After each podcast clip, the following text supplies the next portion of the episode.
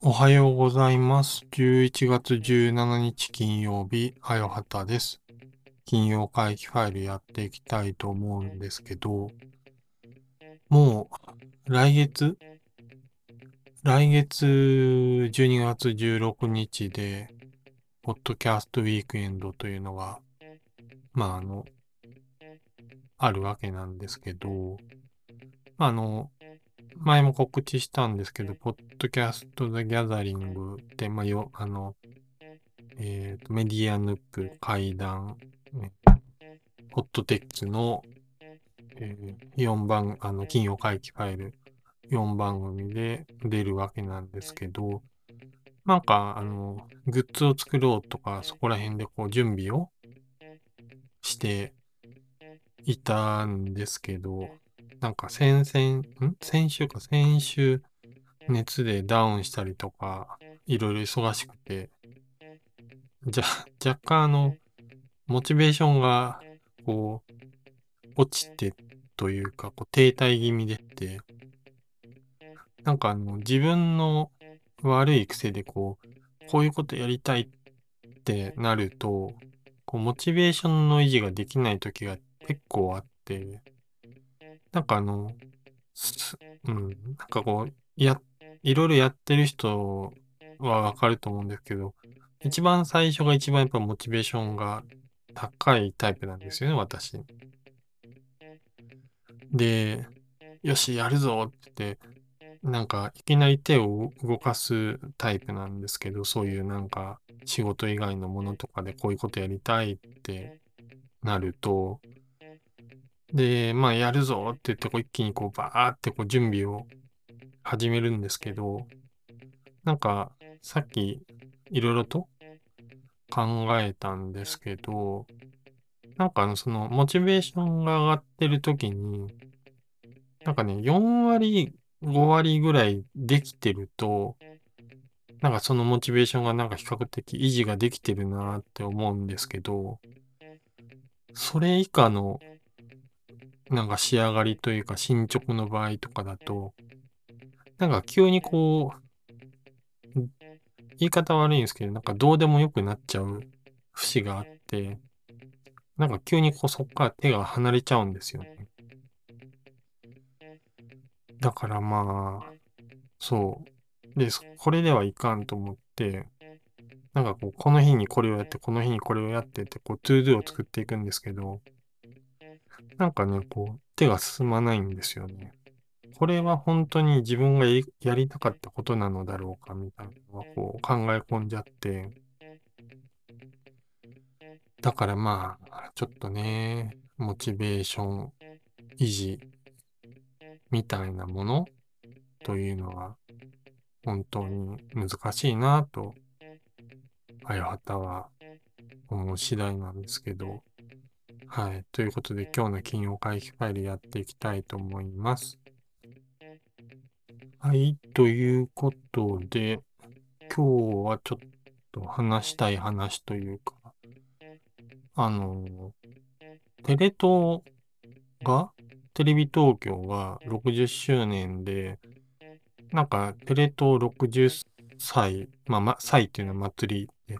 なんか音楽番組っていうのをやってて、で、なんかあの、直前ぐらいにこう、ツイッターで知ったんですけど、あの、元 LR の、あの、メンバーのあの、黒沢秀樹さんっていう方が、あの、クラスってあの、1993、夏1993かな？の、えー方とコラボをするっていうのを聞いて、ちょっとこれは見てみたいなと思って見てたんですよね。で、LR、あの、私すごい好きで、未だにこう、ずっと車運転するときにかけるんですけど、LR ってあの、もともとデビュー時かな、デビュータイミングぐらいは4人いて、で、1人こう脱退して、で、3人でこうあの、黒沢健一さんってボーカルの人と、黒沢秀樹さん、で、木下さんってこう3人組でやってて、まあ、あの、3人組になってからが、あの、いわゆるこう、えっ、と、ハローイッツミーとか、あの、ノッキンオンユアダーとか、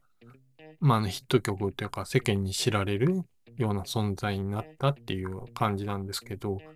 まあ、あの、名字一緒なのであれなんですけど、あの、黒沢健一さんと黒沢秀樹さんって、まあ、兄弟で、黒沢健一さんが、ボーカルがお兄さんで、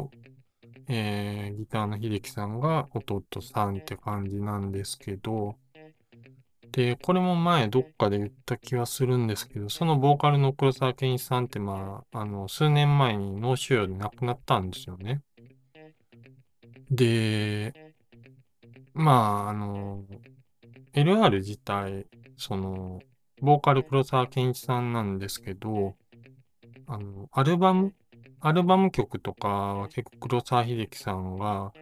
あの、ボーカルやったりとかしていて、で、あの、一回活動休止した時も、黒沢健一さんも黒沢秀樹さんもそれぞれソロアルバムやったりとか、まあ、たまにこう二人でなんかやったりとか、あのそうそう、なんかこう、別に仲悪くなって活動休止したとかってわけではなく、まあちょっと体調不良とかいろいろあったりとかだったんですけど、まああの黒沢秀樹さんの歌声をなんかテレビでそう、だから僕がなんかファンになったタイミングでもうほぼ活動停止直前ぐらいだったんで、なんかテレビで聞くっていうのはなんかちゃん、まあそっか、そもそも黒沢健一さんの方がお兄さんの方がボーカルで歌ってたから、まあ秀樹さんの方ってテレビでは通じて聞いたことなかったんですけど、まああの歌声聞いててこう、まあそのクラスの曲も歌ったり、LR の Knocking on Your Door も歌ったりとかで、ああ、なんかいつも聴いてる歌声だっていうのはこう思いながら聞いてたんですけど、まああの、なんでしょうね、こう色あせないというか、こう、うん。なんか、どちらともなんかすごいこう、すん、健一さんも秀樹さんも、澄んだ声をしてるんで、うん、なんかやっぱり、兄弟だからか、やっぱり結構歌い方も似てるというか、うん。なんかこう、お兄さんの面影もやっぱりあるしっていうのも、で、まあ、なかなかこう、うん。いい、いい企画だなっては思いました。なんかその、すごい良かったみたいなツイッターってか X で書いたら、まああのご本人も多分なんか反響がやっぱり大きかったっていうのを感じたみたいで、結構ツイートしてる人にいいねをしたりとかされてて、ああ、見てるんだってのはちょっとびっくりしたんですけど、で、そうそう、あのー、そう、なんか調べてて、なんかその女性自身ってまあ週刊誌のサイトの方で黒沢秀樹さんのインタビュー、2年ぐらい前かな、のインタビューが出てて、まあ、その、兄は天才だったっていうなんかそのノッキンオンヨオンヤドアもなんか3日ぐらいで作ったりとか、ヒット曲ってなんか高校時代に作ってた曲が大体当たってるって話とかされてて、で、まあ売れてからのなんか忙しさで、うん、なんかちょっと体調が崩れていくっていうのが、なんかそういう話もされてて、で、ちょうどだから亡くなる直前にこう、まあ、再結成とか休止してるから再結成ではないんですけど、まあなんかちょっと再始動しようかみたいな話をしてた中で脳腫瘍が見つかって、亡くなったっていう話を、まあされてて、うん、改めてなんか切ないなっていうのは思ったんですけど、で、なんか何年、何年か前に、なんかスタジオライブみたいなのやってて、その黒沢秀樹さんが LR の曲とかを歌うみたいなのが YouTube に上がってて、うん。なんか、まあ、アルバム曲も多いんで、あれなんですけど、すごいいいなと思うので、リンクを貼っておきたいと思うんですけど、まあ、その、なんか、うん、自分が聞いてた、やっぱアーティストが亡くなるっていうのはやっぱ結構ショックだなっていうのと、亡くなった時が自分も知らなくって、あと数ヶ月後に知ったんですよね。うん。で、このは、まあ、この話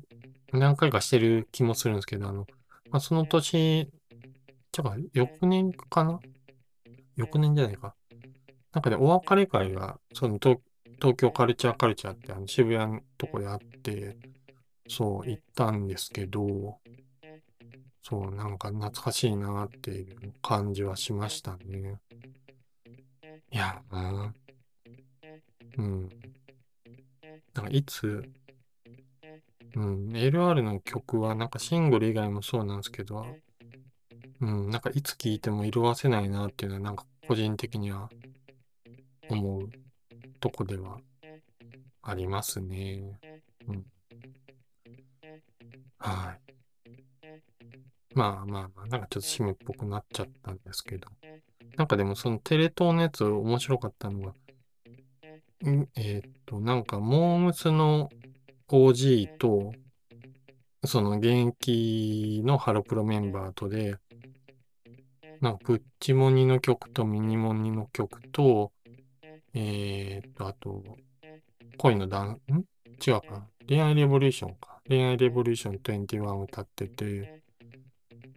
うん。なんか、辻、